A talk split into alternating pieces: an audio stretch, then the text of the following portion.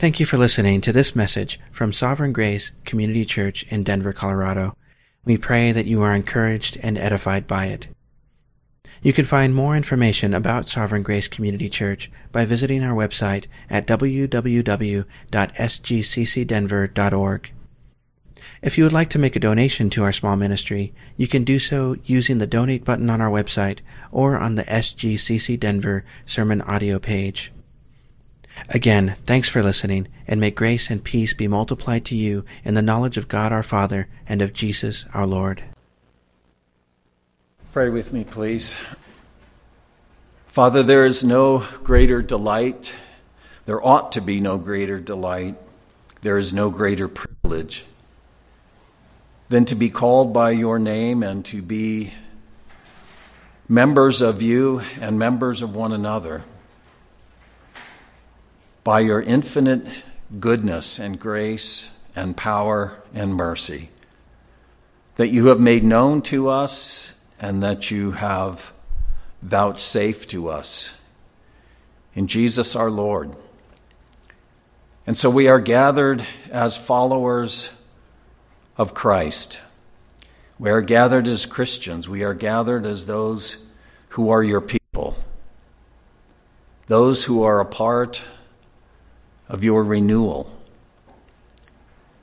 And Father, I, I ask that as you have given us the mind of Christ, as you have given us your wise, insightful, gracious Spirit, I pray that you would meet us in this time as we continue our worship. I pray for your leading of my words. I pray for your leading in my mind. I pray for the leading of your people who are gathered here. I pray that by your mercy you would give us a fresh glimpse of this new creation that we are a part of, of the truth that if anyone is in Christ, the old things have passed away. Behold, new things have come. I pray that you would meet us in that way, that you would instruct us in that way, that you would encourage and edify us in that way. Whatever our understanding, whatever our background, whatever our convictions, I pray that you would instruct each one of us in truth this day, that Christ would be revealed and, and honored and glorified and that we, by your Spirit, would see him more clearly and be more truly conformed to him. Help us, we pray. Meet us in our weakness. We ask in his name and for his sake. Amen. Well, we're continuing in Hebrews with the series of closing exhortations as the writer brings this great epistle to its, its close and, and really, in a way, draws together all of his instruction with a series of practical directives or, or instruction or exhortations to his readers. And the last time we, we saw, as we considered this obligation to imitate leaders, to imitate uh, the leaders who were leading this congregation, the writer exhorted them to follow the outcome, to take note of the outcome of their faith, and so imitate them. And then he said, Jesus, the Messiah, is the same yesterday, today, and forever. And so he was giving them the assurance that the Messiah that they were following, the Messiah that he had been instructing them concerning, the Messiah that they were to follow in faith, was the same Messiah that their leaders had followed and to consider how following that Messiah had borne such good fruit. And in fact, as I said, they themselves, these Hebrews, were a very real part of that fruit of their leaders. They could look at themselves and see the Lord's fruitfulness in those who follow him faithfully. But he also precisely because Jesus is the same yesterday, today, and forever, they were obligated to hold to him in truth. In that way, that statement, Jesus the Messiah, the same yesterday, today, and forever, forms a kind of hinge between the exhortation to follow the example of their leaders, seeing the outcome of their faith, and also this exhortation to hold tightly to the truth. Because he is the same yesterday, today, and forever, those who embrace him, those who would be faithful to him, must do so. They must be faithful to him according to the truth of who he is. Hold tightly then to that truth without deviation, without alteration. And that really is the heart of this next exhortation. And as I considered this, um, I, I, rightly or wrongly came to uh, conclude that we need to, in a sense, kind of park on this a little bit and lay some foundational uh, understandings in place be, rather than just kind of skim across this and move, move on. But if you'll read with me, we'll, we'll look at these particular words and then consider them. He says again in verse 7 Remember those who led you, this is Hebrews 13, who spoke the word of God to you, and considering the outcome of their manner of life. That's really the idea. The outcome, the fruitfulness of their manner of life, imitate not them, their faith, their faithfulness. Jesus, the Messiah, is the same yesterday and today, yes, and forever. And so do not be carried away by multicolored alien teachings, for it is good for the heart to be strengthened by grace and not by foods, through which those who were thus occupied were not benefited. We have an altar from which those who serve the tabernacle have no right to eat. In some ways, a very simple exhortation, but also very deep and very profound. And I think, particularly when we understand it in its original context, as we understand it as he is speaking to these Jewish believers, and so uh, I hope that all of what we've kind of seen through the book of Hebrews, as he's interacting with very real people who are meeting very real struggles of faith, as Jewish individuals who've come to faith in Jesus and the kinds of obstacles, the kinds of challenges, the kinds of uh, uh, pressing against their faith that they're facing, this is situated very much in that dynamic. And I think for us to understand it and apply it to ourselves, we have to first see it in that light. So I want to kind of camp on, on some foundational things today, and then we'll flesh it out a little bit more, Lord willing, the next time. When we look at the exhortation itself, the exhortation of verse 9, there are a few things that I wanted to point out just specifically about that. The first is the, the writer's grammar. He expresses this in a way that perhaps your English version captures it, perhaps it doesn't.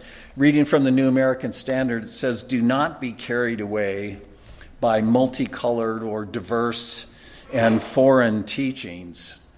But that, that exhortation, do not be carried away, is really stop being carried away.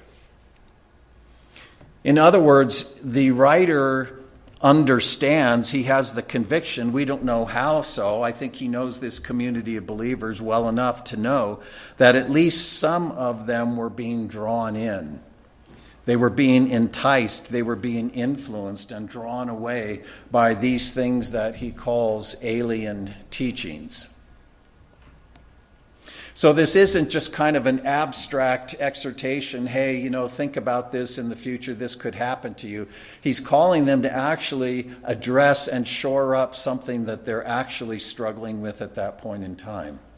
Stop being drawn away by multicolored, diverse, and foreign or alien teachings.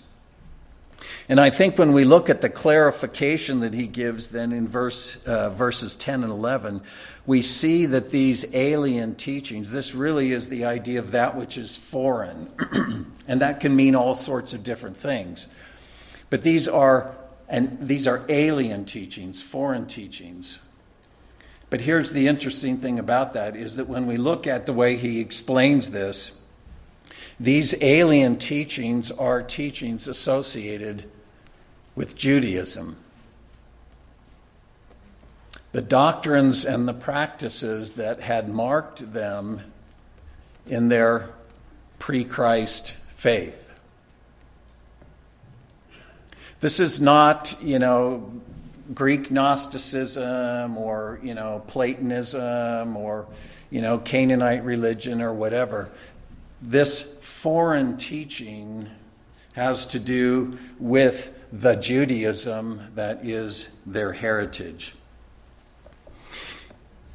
And the last thing that I want to point out about that is that his contrast between grace and foods and, and uh, you really have to put on your thinking caps and, and, and try your best to, to follow this today. But the way in which he draws this contrast between grace and foods and the benefit that comes from them, again in a Jewish context, he's underscoring the key truth that how a Christian perceives and lives out his relationship with God is fundamental to his perseverance in the faith. Remember, the overall larger general idea of the epistle is the writer's burden and concern and instruction and exhortation to help his readers to persevere in their faith, to not be moved away, to not be scared away, to not be dissuaded in any way. He paints and, and, and fleshes out this incredible portrait of Jesus as the Messiah, the long awaited Savior of Israel, in order to bolster them in their faith. That they would not let go, that they would not be distracted, that they would not be deviated in their thinking. And that idea is still very much present here. But as he talks about the benefit from foods versus grace, it has to do with how do you understand the nature and the living out of your relationship with God? And that that is critical to this issue of perseverance. How you think, how you understand is critical to persevering in the faith. So, opening up this larger context a little bit, these foreign teachings or alien teachings then pertain specifically in context to this matter of one's relationship with God and what it really means to be faithful to Him. That's what's at the heart of this thing when he warns them and he calls them back from a kind of embracing of alien teachings. How are they thinking about their relationship with God and what it means to be faithful to Him? And we've said as we've gone through the epistle to the Hebrews that I think at least some of that uh, indirectly or directly challenged even the truth of Jesus of Nazareth as Israel's Messiah. Certainly, as it was a challenge from uh, Jews outside of the faith, there was this pushback Jesus isn't the Messiah. We're waiting for God's Messiah. He's a false Messiah, he's an impostor. But more foundationally than that, it would seem that the main thrust of these teachings, these alien teachings, was to encourage the Hebrews to rethink their faith, to rethink what really it was to be God's people. Their faith in Jesus, were they really still following after Yahweh at all? Had they departed from him?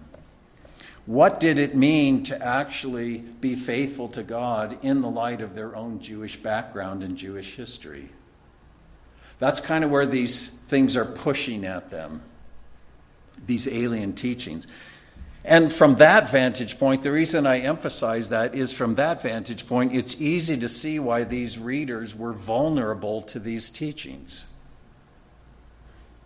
As it were, these teachings were wind in the sails of the direction they were already sailing. if these teachings pertained to, again, the, the life with God that they had known and the way that they had practiced and thought about and lived out their relationship with God before coming to know Jesus, then it's very easy to see why these strange teachings, so to speak, would be attractive, why they would be alluring, why they would even become uh, succumb to them in some sense. To the extent that these teachings, as the writer, and he doesn't tell us specifically what they are, we have to read between the lines through the epistle and again what was happening at that point in the history and, um, and you know, kind of put the pieces together in that way. But I would say that to the extent that these teachings he's referring to reflected historical Judaism and its practices, they really weren't at all strange or foreign to them. Indeed, the familiarity of those practices and teachings is exactly what made them so effective. They've become strange. But in terms of their own heritage, their own tradition, their own understanding, they were not strange. But here's the second piece of that, and where the right, what the writer's getting at is that the truth is that the doctrines and the practices of Judaism as these Hebrew believers had practiced it and known it in their former lives before they came to know Jesus as the Messiah, to the extent that those doctrines and practices, those teachings actually conform to God's Torah, to His truth, to the covenant that Israel had with God, to His scriptures, those truths, those doctrines and practices actually testify of the Messiah. And that means then that faithfulness to Torah now entails faithfulness to Jesus. That's the dynamic in which these familiar teachings have become foreign. And so here's kind of to pull all of that part together.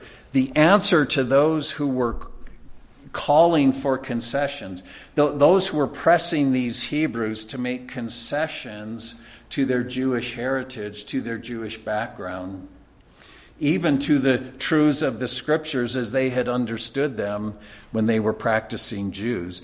Those who were calling for these concessions to Judaism, the answer to those individuals is that the Messiah is always the same. Jesus, the Messiah, is the same yesterday, today, and forever. He's the same whether as promised in the past, in Israel's history, in Israel's scriptures. He's the same today as the one who is triumphant in the present. He is the one who is the same as he is fully revealed in the future. And so, what had made these teachings become foreign or become alien is that they had failed to be viewed and understood in the light of the fulfillment that had come in Jesus himself the answer to those who wanted them to make concessions. Maybe not even completely walk away from their faith in Jesus, but just qualify that somehow, add to it, redefine it, reshape it. The answer was He's the same yesterday, today, and forever. So that's kind of the basic issue in uh, this exhortation. But the reason why I wanted to camp on it a little bit today is I think there are some things that need to be fleshed out, both in terms of the, the actual circumstance that the writer is addressing in time and space with these Hebrew believers, and ultimately the larger significance of those issues. So, the, the, the fundamental thing then that gets raised in this is what is faithfulness to God? The writer is, has been charging them with that obligation to remain true to the God of Israel, known in Jesus the Messiah. Well, what does that look like? And he tells them again, stop being led astray by these things that, and he puts it in a Jewish context of the profitlessness of foods versus grace. Well, in the context of this epistle, the challenge to these Hebrews' faithfulness was coming, in a sense, from the outside, from their Jewish countrymen. But the same basic question, the question of what does faithfulness to God look like, that same question put maybe in this way what defines God's people? How are God's people identified, and what does it look like for them to be faithful to Him? That was already beginning to become a point of conflict within the Christian community. In their case, I think that the, the pressure was coming more from unbelieving Jews who were challenging these Jewish Christians. But within the church, very quickly, these same questions became front and center Who are the people of God?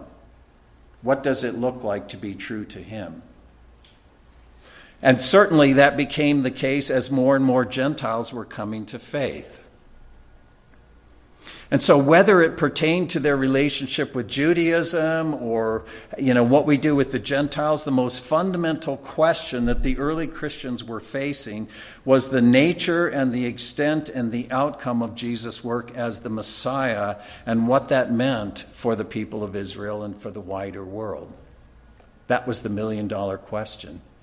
And we look back 2,000 years ago and we think it was just kind of this seamless transition, but it was a very difficult, rocky time when everything was turned on its head and everything needed to be rethought. Just think of Paul in, a, in, in kind of a microcosmic way. Paul, the one steeped in the scriptures, Paul, the one who, who knew the Bible better than any of us. And everything had to be turned on its head. Not the Bible thrown in the trash, but the Bible, the truth of God, rethought in the light of Jesus the Messiah. That was Paul's crisis. That was Paul's blindness and the scales falling from his eyes. Well, in terms of this issue of now we've got Gentiles coming to faith, how do we think about this? Even what does that mean for us as Jews? Now that we as Jews have said, yes, God has sent the Messiah to us. Well, Israel's scriptures had taught them to expect that at some point in time, God was going to send his Messiah, and that Messiah would renew his covenant with the people. He would restore the house of Israel. And he would return to them and he would again dwell with them. He would establish the kingdom first promised to Abraham promised to David he would raise up David's fallen tabernacle, reestablish his house, his throne, and his kingdom. Yahweh would regather his people and he would renew them and restore them. But the scriptures also said that that restoration of Israel would be to the end that Israel would fulfill its own reason for existence, which is that it would be God's instrument of blessing to the whole world. So, from the vantage point of these Jews who've come to faith, if Jesus is the Messiah, if they've come to believe that he's the Messiah of Israel, what does that mean? It means that this time of renewal and restoration has come. God has begun to restore his people Israel. He has returned to dwell with them. And what else does that mean? It means that now the time of the mission on behalf of the world must begin. And that's why you see Jesus even issuing his Great Commission. His Great Commission is nothing more than that. My disciples will now go out and fulfill Israel's mission on behalf of the world go and make disciples of all nations. And you see very quickly, you look at the beginning of Acts, Jesus says, in, in response to this question about the kingdom, Luke says he spent 40 days teaching them about the kingdom of God and what it meant, what this restoration really is all about. And in answer to their question, he tells them that they're going to be clothed with, with power from on high, and then they are to go out from Jerusalem, Judea, Samaria, to the ends of the earth. What does the meaning of the kingdom? What, what is the significance of the inauguration of this renewal of Israel and the Messiah? It means the ingathering of the nations. And that's what the book of Acts is showing us the ingathering of the nations, the taking of the good news of the kingdom of God to the ends of the earth. But the first Christians were all Jews and Gentile proselytes to Judaism. And we don't tend to think that because we're so far removed that we don't tend to think in that way. But the point is, is that early on, this Christian movement was seen as a movement within Judaism. It was seen as a Jewish movement. And even by themselves, certainly by those observing it, but even by the community of believers, they saw it as a Jewish thing.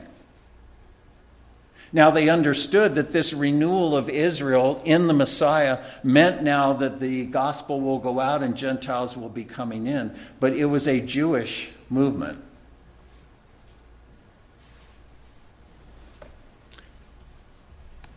And that meant that even as they began to now see Gentiles coming to faith, this question comes to the forefront how do we understand these Gentiles in relation to this renewal of Israel that is in the Messiah. See, we're so far removed. We think of predominantly a Gentile church, and these are like non issues to us. These were huge issues. These were huge issues. How is this renewed Israel to be delineated in terms of Jew and Gentile? Even as Jews, how were they to think of themselves? What had changed? What was the same?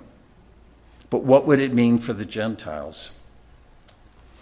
Well, this quandary, this, this question that the church was struggling with, we often, at least in the scriptures, associate it with the Judaizing, uh, you know, phenomenon, which technically the Judaizers weren't these Jewish, you know, people who said keep the law. The Judaizers technically were Gentiles who converted to Judaism. The Judaizing was this process of getting Gentiles to, in a sense, become converts to Judaism. That's what the scripture is dealing with. Paul addresses this in his epistles, certainly very focusedly in Romans, Galatians, Ephesians. But was also the primary motivation, the primary reason for the Jerusalem Council in Acts 15.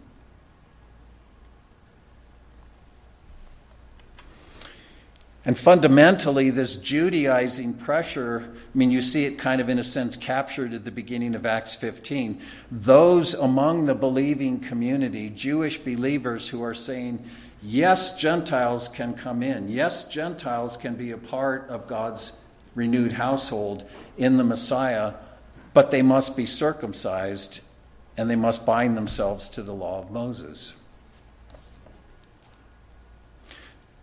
Now, for at least the last several hundred years, our tendency has been to say, okay, these, this, this Jewish conviction was the Judaizing conviction that was really a kind of legalism.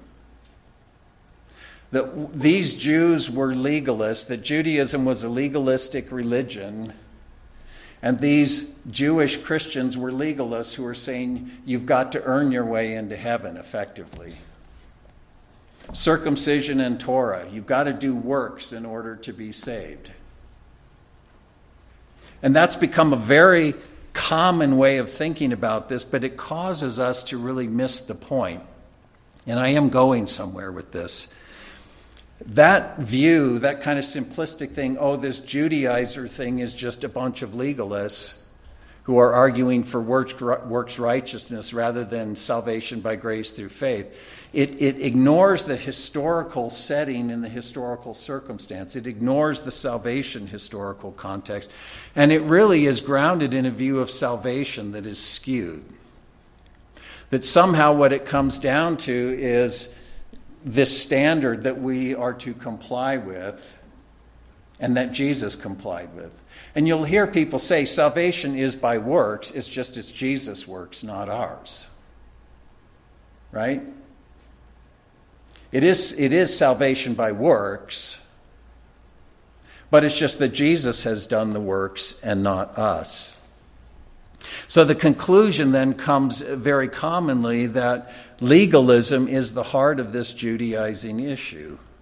But really, the and, and, and, you know, there you see at the end of Galatians, Paul talks about those who don't want to be persecuted. You know, they, they want to glory in your flesh. And there was a, there was a dimension of this in which there was a kind of uh, self interest in this pushing Gentiles to be circumcised and to bind themselves to the law of Moses. And, and, and just in a sentence or two, the primary motivation is that the Roman Empire allowed latitude to the Jewish people. They didn't have to comply with all the other things that, you know, religious practices, sacrifices, oaths. They were allowed to kind of do their own thing because they were this weird, troublesome people that we don't want to deal with. And, and so you even see, you know, Claudius expelling the Jews from Rome at one point because they're just troublemakers. But Rome gave them a latitude. But now you have this Jewish movement that involves people who are not really taking the signs of Jesus. They're not circumcised, they're Gentiles. They're, you know, and, and now it's stirring the pot. And there were people who said, the easiest thing is for you guys just to be circumcised and to commit yourself to the Mosaic covenant, and then Rome will leave us alone. We don't want to be persecuted. So just go ahead and do that. But the fundamental issue behind this Judaizing pressure here's my point it was the legitimate concern of what does it look like to be faithful to God and his covenant. These were not a bunch of legalists who were telling people to earn their way into heaven. They were dealing with the very real question of how do we define God's people and faithfulness? And for 2,000 years, how had the covenant household of God been defined? Circumcision, Torah. And that was true whether you were Jewish or whether you were not Jewish. Beginning with Genesis 17, God gave Abraham the covenant of circumcision. And he said, Those who are servants in your house, those who aren't even your descendants, they are to be circumcised in order to be a part of your house. And circumcision became the primary way in which you could identify the Abrahamic people, who were the people to whom the covenant pertained. From the very beginning, who are God's covenant people? All those and only those who are members of Abraham's household covenantally. Gentiles could be a part of Abraham's house, but by circumcision and by binding themselves to God's Torah. Now that became codified in the law of Moses, but it was, it was the definition and the truth that God revealed. It was binding yourself to the God of Abraham and his disclosure, his instruction. And Gentiles were a part of, of Israel from the very beginning. Circumcision, Torah, circumcision, Torah. Now Jesus has come. Now you have a Jewish church in which all of these Jews are saying Jesus is the Messiah the scriptures have promised, but it's still about being members of Abraham's family. Who are the people of God? Abraham's family. Well, what does that look like? Circumcision and Torah. So when these Jewish believers were saying, we'll welcome Gentiles, but they have to be circumcised, they have to bind themselves to God's covenant, they were simply upholding what had been true from the very beginning. But what they were failing to understand is how those Abrahamic criteria had been transformed in Jesus. It passes over our heads, but it was a scandalous thing for Paul to say he's not a Jew who's circumcised outwardly. That's precisely what made you a Jew. He's a Jew who's circumcised inwardly, but the circumcision not done by the hands of men, but done by the Spirit in Christ, right? That was scandalous. And for him to say, even in the, in the context of the Galatian epistle, circumcision means nothing, That was scandalous. In a predominantly Jewish church, the church was Jewish at that time primarily. Now you had more and more Gentiles coming in. But these things that seems, you know, that we don't even notice them, they were hugely, radically scandalous.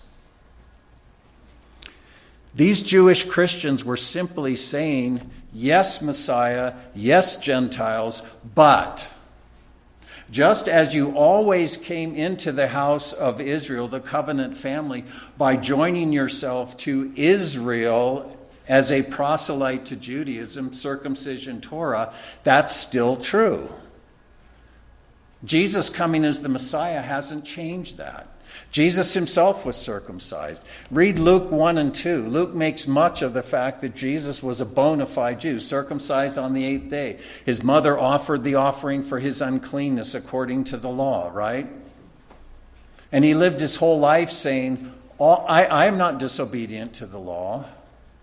Paul says he came into the world born of woman, born under the law. The law meaning the Israel's covenant. He was an Israelite circumcised in the flesh. And these Jewish Christians are saying even Jesus the Messiah was a part of God's household, in a sense, in that way circumcision and Torah. If the Messiah demonstrated his covenant sonship through circumcision and Torah, how could it be otherwise for his disciples, whether they're Jewish or Gentile? And the truth is, Jesus never denied those principles, Abrahamic identity, but he transformed them in himself. How have these teachings of Judaism become alien? Because they are not being recognized as having been transformed in the Messiah. That's the point what was true, what was God given. You know, this was again at the heart of Jesus' contest with his own generation. They said, You're abrogating Moses and the prophets. How dare you say you can eat any food? God's Torah says, Don't eat these foods. Who are you to come along and change these things? And he said, I'm not abrogating anything, I'm fulfilling all things.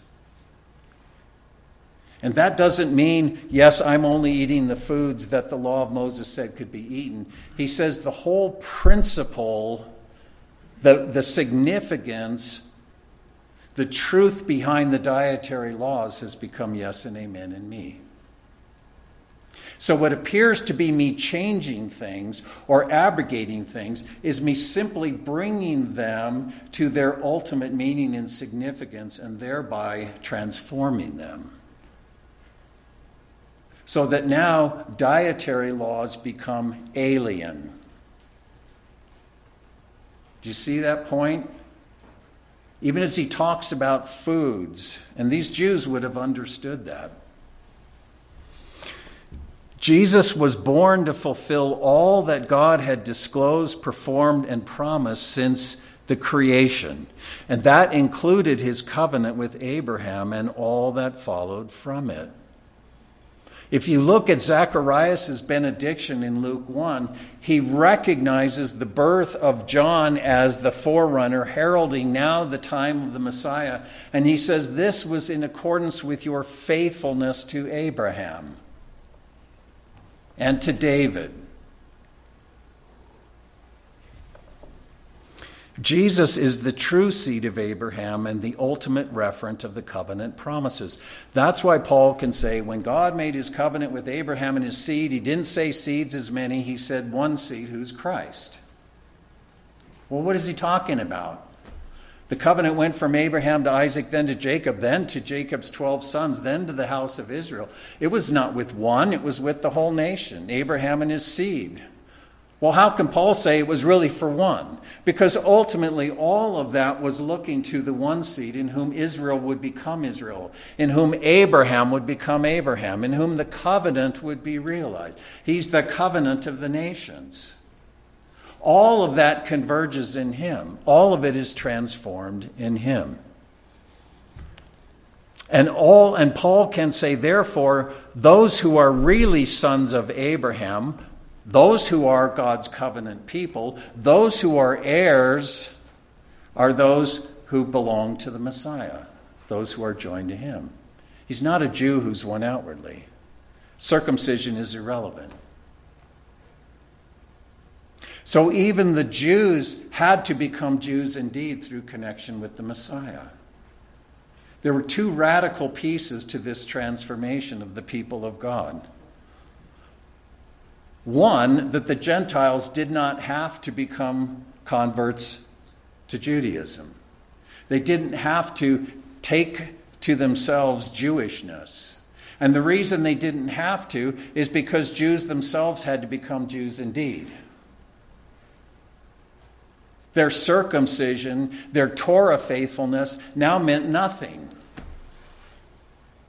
They had to be grafted into the Messiah, in whom all of those things had become yes and amen. So Gentiles and Jews alike had a common destiny to be a part of the people of God. They had to become Messiah people, they had to be joined to Jesus. The covenant and its promise was to him.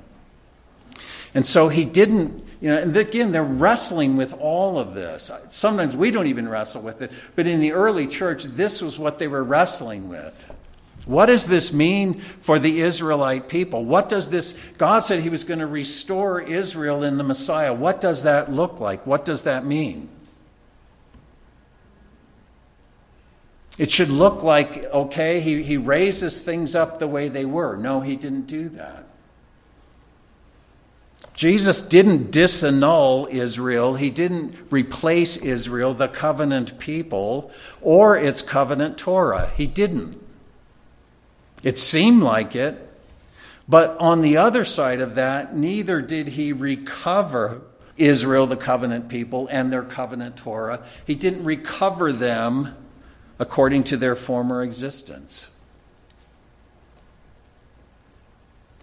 What the Jews were largely looking for is that when God does this work of renewal, we're going to go back to Israel the way it was before. It's going to look the way it did before. And they couldn't connect this person, Jesus, and his death and even his resurrection with that thing their expectation of what it would look like. And even many Christians today still are thinking in terms of Israel's restoration, in terms of going back to the former order of things. A land, a city, a temple, it's just Jesus will be in there instead of, you know, some other high priest or, you know, David or whatever it happens to be. Jesus didn't disannul or replace, but he didn't either recover and re- reestablish Israel and its covenant relationship with God according to, the, according to the former order. That restoration was one of transformation. And so, this thing that was called the ecclesia, the, the, the, community of God's people early on in the first several decades, that was primarily all Jewish, now Gentiles coming in, and they got to think about what does this look like, this new revived people of God in relation to the Messiah. What does that really look like? Well, it wasn't throwing Israel aside, throwing, you know, the covenant household, the Abrahamic people aside as they had existed. But it also wasn't resuscitating that which had gone into exile, that which had been put to death, that which God had abandoned. This new people were the people who were defined by their share in the resurrection of the Messiah. A new creation. It wasn't replacement. And you hear that often in our culture saying, oh, you're just replacing Israel with the church. You're taking away Israel's promises. No, no, no, no, no. This is not replacement, but it's not resuscitation either. It's resurrection, it's new creation. The new people of God are defined by their share in the resurrection of the Messiah. Therefore, if anyone is in Christ, new creation, there is no Jew or Gentile, male, female, barbarian, Scythian, slave, or free. All of the former definitions have gone away, not by abrogation, by Christification. So here's my closing points, and these are the things I want you to think about. Again, the writer is challenging his Jewish readers who've embraced Jesus with being enticed by and, and being seduced by, falling prey to alien teachings. Why are they alien? Because they were teachings associated with the period of preparation, Israel's period of preparation. And they were not taking into account the fulfillment of those truths in Jesus' person and work. They were alien because it's like continuing with dietary laws. What was binding on the nation of Israel, what partly demarcated them as the people of God, has now been transformed in the Messiah. And to hold on to the shadow is to now hold on to that which has become alien. It doesn't mean it wasn't true. It doesn't mean it didn't serve a purpose. But all of it has be, become yes and amen in the Messiah. So now those things have become alien. And how, what does this have to do with us? We're not Jews, you know, how, what does this have to do with us? Well, I would say that we fall prey to the same thing the, the writer is warning his readers about whenever we hold to traditions or views or doctrines that fall short of the truth of the fulfillment that has come in Jesus. And I've seen it in Messianic Christianity, where essentially you have Christians who are practicing Jews, whether they're Gentiles or not, they're practicing the religion of Judaism with Jesus stuck onto it.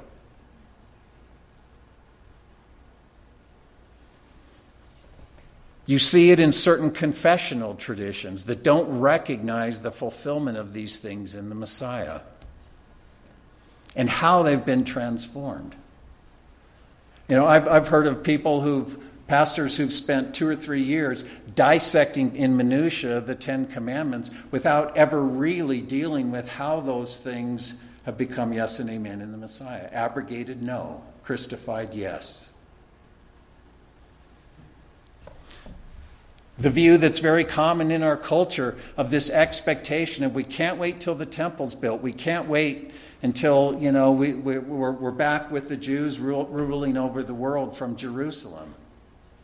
Often, the way this millennial kingdom idea is conceived is another example of being seduced by alien teachings, I think.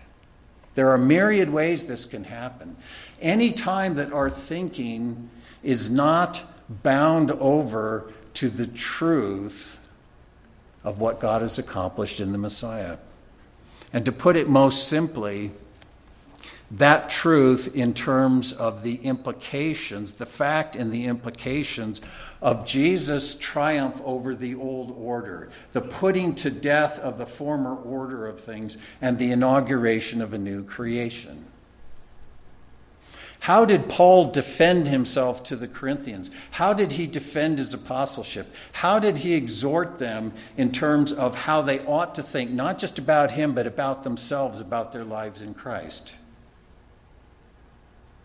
New creation. Wasn't it? If any man is in Christ, new creation. You're not thinking about these things as you ought, he told them. You're not thinking about them as you ought. Paul would put it in terms of natural thinking, the ways of the old man, the ways that we naturally conceive, right? Put on the new self that has been created in God. Put on the new self. Paul was dealing with this whole Judaizing thing and the issue with circumcision and foods and, and how do we understand the Gentiles and even, you know, levels of hierarchy or, you know, Jew, Gentile, all of this within the church. All of which, though, all of those errors were tied to this failure to understand new creation. And that's the way that he ends the epistle to the Galatians. Those who desire to make a good showing in the flesh try to compel you to be circumcised that they may not be persecuted. I talked about that. But those who are circumcised do not even keep the law themselves. Why? Because, as Paul said earlier, you who want to keep the law, why don't you listen to it? The law prophesied of the Messiah. And there he's talking about the whole um, Pentateuch. He deals with Abraham and, and Sarah and Hagar and all this, and he says, Listen to the law if you want to be subject to it. Those who are circumcised do not even adhere to the law, but they desire to have you circumcised that they may boast in your flesh. May it never be that I should boast in anything except the cross of the Lord Jesus Christ, the Messiah, through which the world, as we have known it, has been crucified to me, and I to the world. For neither circumcision is anything, nor uncircumcision, but a new creation. Those who will walk by that Torah, that rule, that canon, peace and mercy be upon them, even upon the Israel of God. We think we're so far removed from this Jew Gentile question and all of the issues they were wrestling with in the early church, but we're not. We can still hold our faith in Jesus according to the old creation, according to religion, according to ways of thinking that are consistent with the preparatory time. New creation. Father, I, I, hope that these things will be things that we will think on. They don't provide the answer to every single little question that we may come up with about, uh, you know, how we make our decisions or whatever it might happen to be. But this is the sea that we have to swim in. The way that Paul dealt with these things was to say, Don't you know who you are? Don't you know who you are? Once you were darkness, now you are light in the Lord. Be imitators of God as beloved children. Raised up in Christ, seated in the heavenly realm in Him. Behold, the old things have passed away, new things have come. And we are to be transformed by the renewing of our minds. Our great pursuit, our great desire, our great effort is that we would, as Paul said, be fully conformed to our Lord, who is the truth of who we are. That we would be fully Christified. If Israel and its history and its Torah and all of God's interactions throughout time reach their climax and were transformed in Him, how much more is that the case with each one of us? If we would be Christians, we must be Christ followers. And being Christ followers means bearing his fragrance, being conformed to him, growing up in him, studying him, learning him, striving in the Spirit to be fully conformed to him. Father, I pray that we would not be those who are led astray by alien teachings I pray that we would understand the significance of being established and strengthened by your grace in Him as opposed to the things that we think, the things that we used to believe, the things that are commonly held, the natural ways of thinking and being and relating and understanding. Help us in these things. I pray that you would make these things clear in whatever way I have failed or fallen short or been confusing, I pray that your Spirit would attend and make these things clear, and that they would be animating and that they would be energizing. Help us in all of this, that we would be, in truth, who you created us to be, that we individually and together would grow up in all things into Christ, who is the head. It's in his name that we ask. Amen.